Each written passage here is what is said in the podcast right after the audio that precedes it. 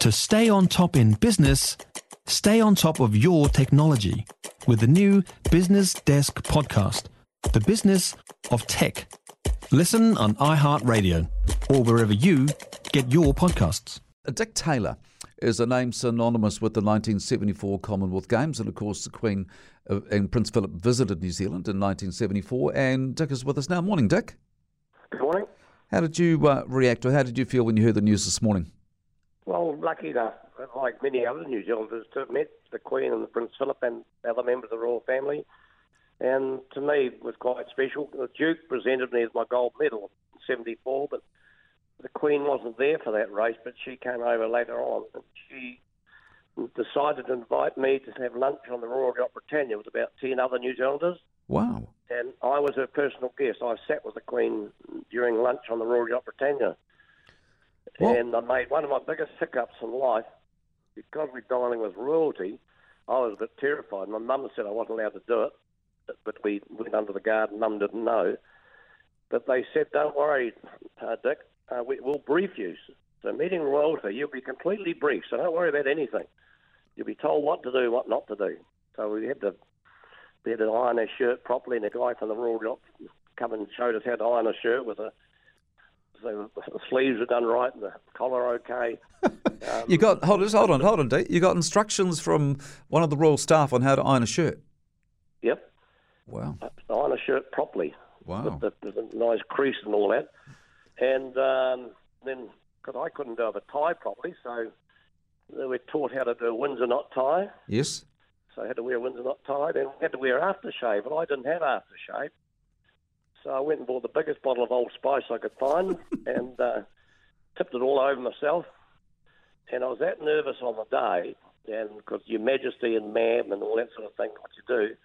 And down the ramp at, at um, Lyttelton, stopped at the entranceway, and the, the head guy said, "You stop and just pause there." The Queen will come out, followed by the Duke of Edinburgh. She may or may not shake your hand, but if she does, don't squeeze her hand, just gently shake it. Then you call her ma'am, no, your majesty, Mm-hmm. and then ma'am.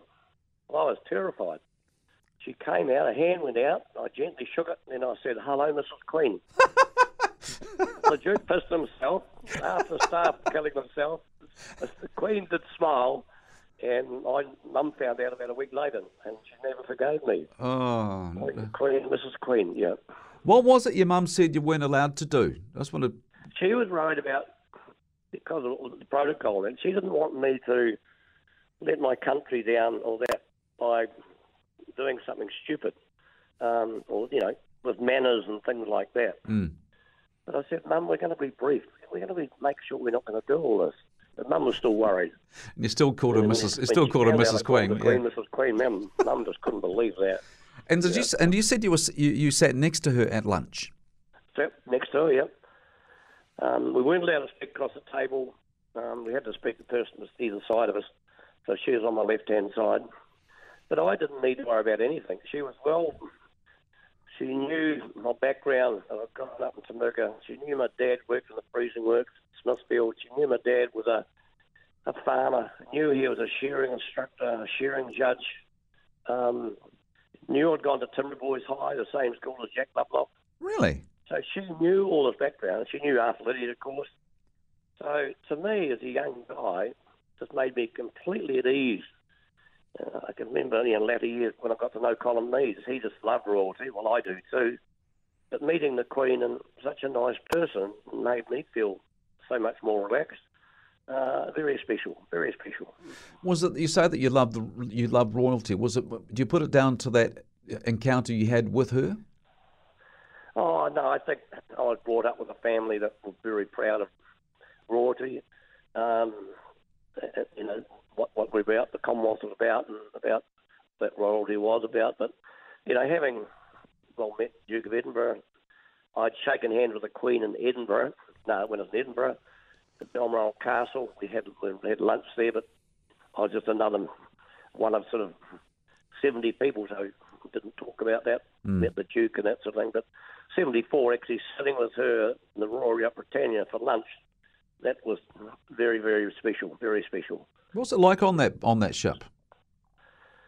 Oh, you, you read about it and that sort of thing, and you know, just just just didn't seem as though you're on a ship. You know, everything was so so beautifully done and that sort of thing. And obviously, because it was parked up, it wasn't rocking or anything like that. I mean, the staff are fantastic. Um, yeah, it's one of those something very special, and, and you know, so many other New Zealanders I think have done the same over the years.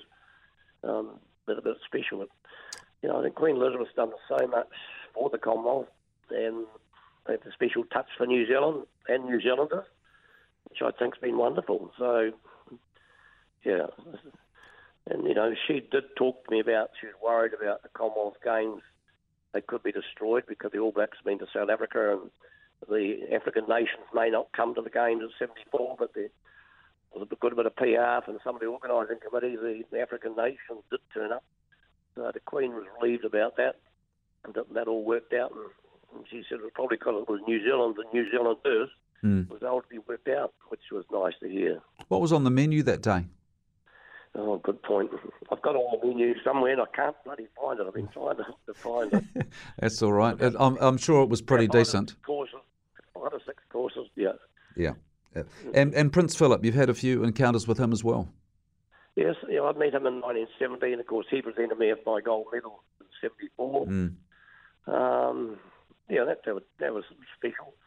Uh, but yeah, the Queen, nothing against the Prince Philip. The Queen is, you know, quite unique person. But Prince Philip did he did a marvellous job too in his role in, in Monk's royalty.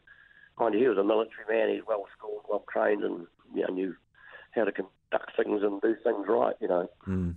Mm. yeah. Hey, Dick, I imagine today's a day where a lot of memories are flooding back, and I, I, I really appreciate you sharing them with us on the show today. Yeah, I appreciate that too. Lots of memories. If you enjoyed this podcast, you will love our New Zealand Herald podcast, The Little Things, hosted by me, Francesca Rudkin, and my good friend Louise Airy. We focus on all the little things that you can do to make a positive impact on your life and to cut through the confusion from the health and wellness industry. Join us every Saturday to hear from the experts for all the tips and advice you need. Just search The Little Things on iHeartRadio or wherever you get your podcasts.